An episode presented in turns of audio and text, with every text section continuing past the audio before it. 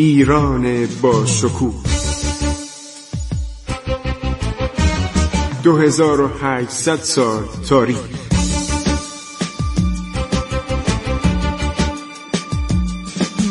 عبور از تاریخ.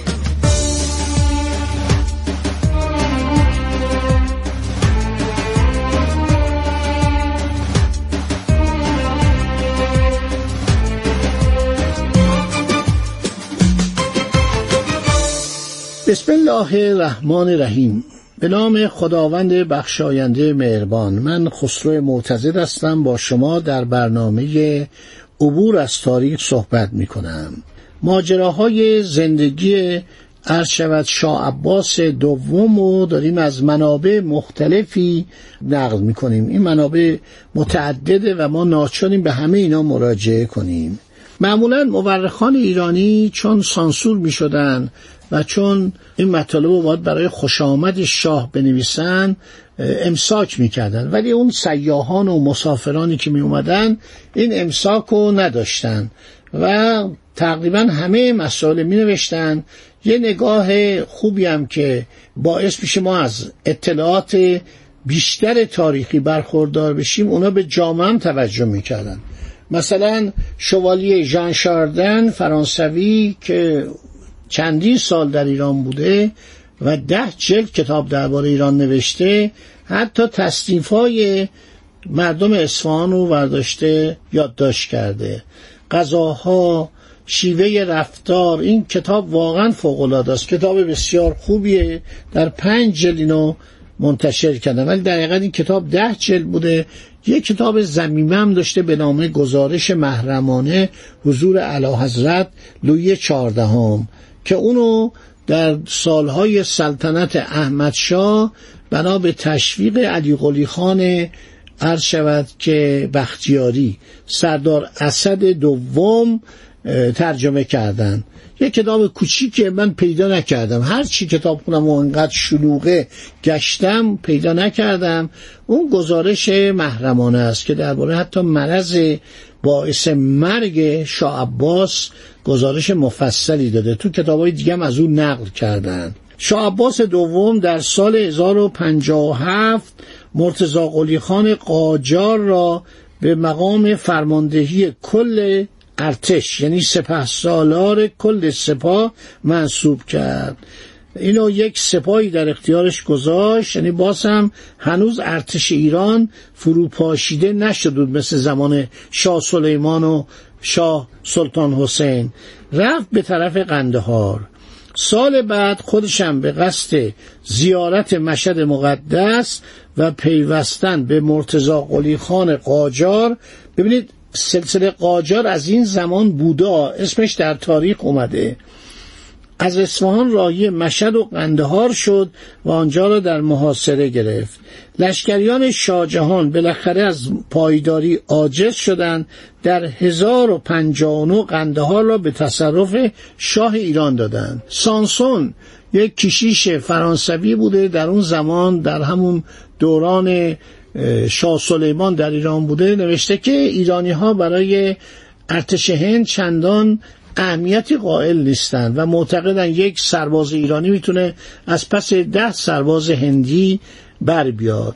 و می‌گفت فقط نگرانی اونها از روسا بود و عثمانی ها از عثمانی ها خیلی برای اینکه ارتش ورزیده ای داشت و مخصوصا اون سپاه عجمی اغلان و سپاه ینیچری که اینا اروپایی بودن در کودکی اینا رو می آوردن و اینها پیمان وفاداری به سلطان عثمانی عرض شود که امضا می کردن و جالبه که من بارها گفتم بازم میگم اسامی اینها جالب بوده. چنگال باشی آشخور باشی آشچی باشی بیشتر با غذا قاشقچی باشی یعنی ما پرورده احسان و نعمت و سفره سلطان عثمانی هستیم.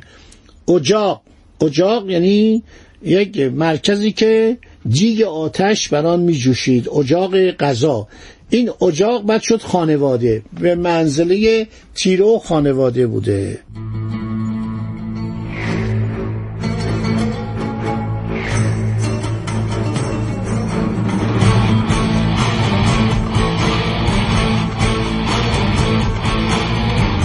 خب دولت ایران وقتی قنده ها رو می‌گیره شاه جهان پادشاه هند پسر خود اورنگزیب را به بازگرفتن آن شهر معمور می‌کنه. خودشم میاد کابل ولی از عهده سپاهیان ایران بر نمیان. ببینید هنوز ارتش اون ارتشی که شاه عباس اول بنا نهاده بود اون گوهری خودشو داشت. اون جوهری خودشو داشت و خوب می جنگید و قندهار تا ایام فته محمود قلیجایی در تصرف ایران باقی ماند.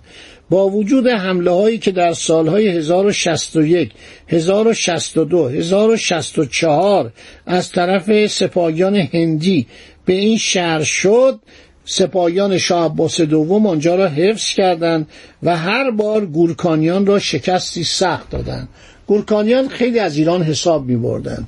زبان رسمیشون فارسی بود و نقاشیاشون به تبعیت از نقاشی های دوران امیر تیمور گورکانی و شارخ شبیه مینیاتورهای ایرانی بود. ما خیلی از مینیاتورهای هندی رو وقتی می‌بینیم تقلید بسیار زیادی از مینیاتورهای دوران شاه و جانشینان او در اصفهان و همینطور مکتب هرات که مکتب هرات مال بایسونگور بود و مال پادشاهان تیموری. ما با این هندیا خیلی دوستی و الفت داشتیم. شاعران ما اونجا می‌رفتن سفرای اونها می اومدن حکیمان اونها می اومدن در صورت رابطه ایران با دولت هندوستان خیلی خوب بود ولی پانیان ها اذیت می‌کردن. پانیان ها یه گروهی از تجار هند بودن به ایرانیا به ایران می‌گفتن پانیان. اینا که می اومدن شروع می‌کردن گردآوری سکه های طلا شما باور نمی‌کنید.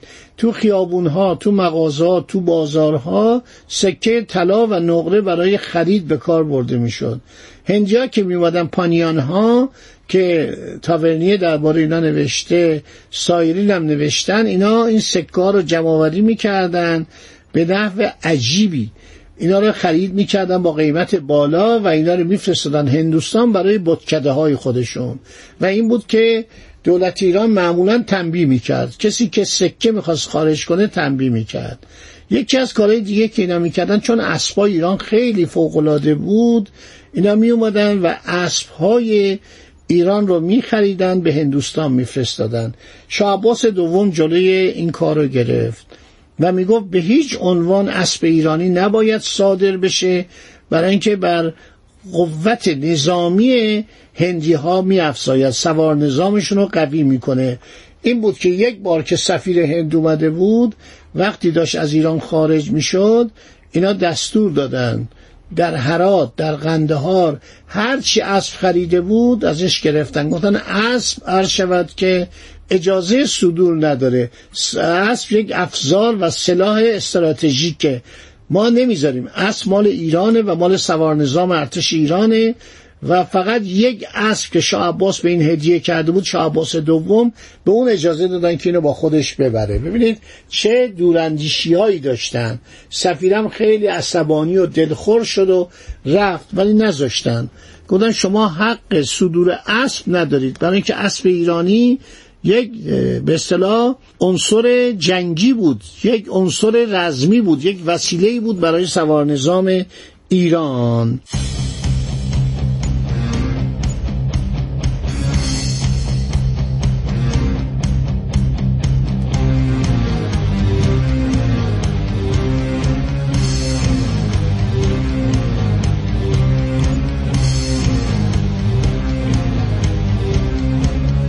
در زمان شاه عباس ثانی گرجستان ایران یعنی سرزمینی که وابسته به ایرانه جزو خود ایران نیست.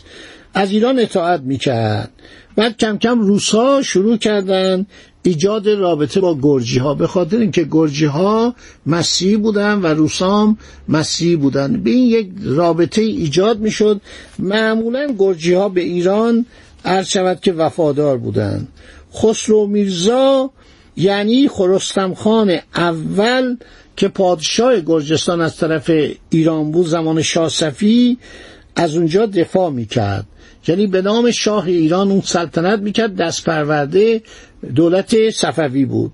در بد و جلوس شاه عباس دوم تحمورس خان به قصد بیرون کردن رستم خان بار دیگر بر سر گرجستان اومد. این رستم خان با اون رستم خان سپه سالار که کشتندش به خاطر اینکه قندار از دست داده بود اشتباه نکنید. تحمورس به روسیه فرار کرد. در آنجا به برانگیختن روسها به حمله به گرجستان پرداخت. پس بنابراین می‌بینید که روابط روسا با گرجستان از این زمان عرض شود که آغاز میشه. در سال 1063 در همون دوران سلطنت شاه عباس روسها به حدود داغستان آمدند. چند قلعه در آن حوالی برای خود ساختن گرجستان یک کمی بالاترش عرض شود که داغستانه. کنار دریای خزر. که این داغستان از زمانهای قدیم مال ایران بوده. اینا باجگذار ایران بودن روابط خوبی با ایران داشتن حتی بعدا نادرشاه از اینا زنگ گرفت و یک حالت خانوادگی بود. اینا می اومدن در دربار صفویه مرتوجه بودن ولی کم کم روسا اینا رو تحریک می‌کردن که از ایران جدا بشن. دولت عثمانی هم با اینا به اصطلاح نرد دوستی میباخت و اینها را علیه ایران عرض شود که تحریک می‌کرد.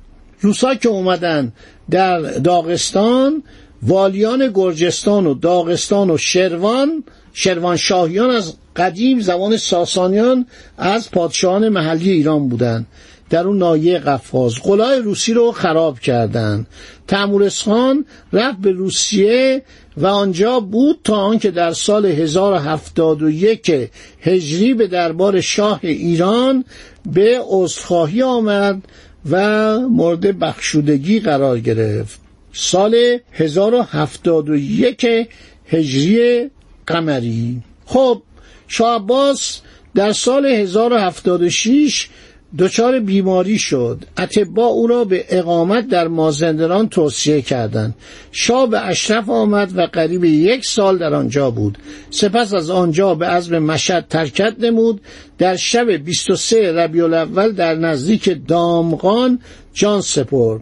نعش او را که سی و چهار سال و نه ماه و نیم از عمرش گذشته بود به قوم انتقال دادند سلطنت او بیست و پنج سال و پانزده روز به طول کشید. شاه دوم اینو مرحوم اقبال آشتیانی میگه یکی از پادشاهان خوب سلسله صفوی است. بالنسبه پادشاه عادل و رعیت دوست و رحیم و آباد کننده بود و مانند جد خود آثار خیر بسیاری از پیش باقی گذاشت. امارت عالی قاپور رو در سال 1054 به انجام رساند. باغ سعادت رو در 1056 در کنار زاینده رود. امارت چل ستون رو در سال 1057 در اصفهان ساخت. پل زاینده رو را در 1068 مسجد جامع اصفهان را در 1071 تعمیر کرد. از علمای مشهور عهد او ملا محمد تقی مجلسی اول ملا محسن فیض آقا حسین خونساری و ملا خلیل قزوینی را تاریخ به یاد می آورد خب این مورخ های ایرانی نوشتن. حالا ببینیم دیگران چی نوشتن. مثلا دیگران درباره این پادشاه چی نوشتن؟ این سفرنامه هایی که نوشتن خیلی مفصله. این دوران هم دوران کمی نیستش. دوران مهمیه برای اینکه روسها وارد سواحل دریای خزر میشن. اینها رو ما باید همه رو بخوانیم. توجه می‌کنید مطالب خیلی جالبی در تاریخ هستش. خب دوستان عزیز باز هم سخنان من طولانی شد. از شما خداحافظی می‌کنم. انشالله تا برنامه بعدی. عبور از تاریخ.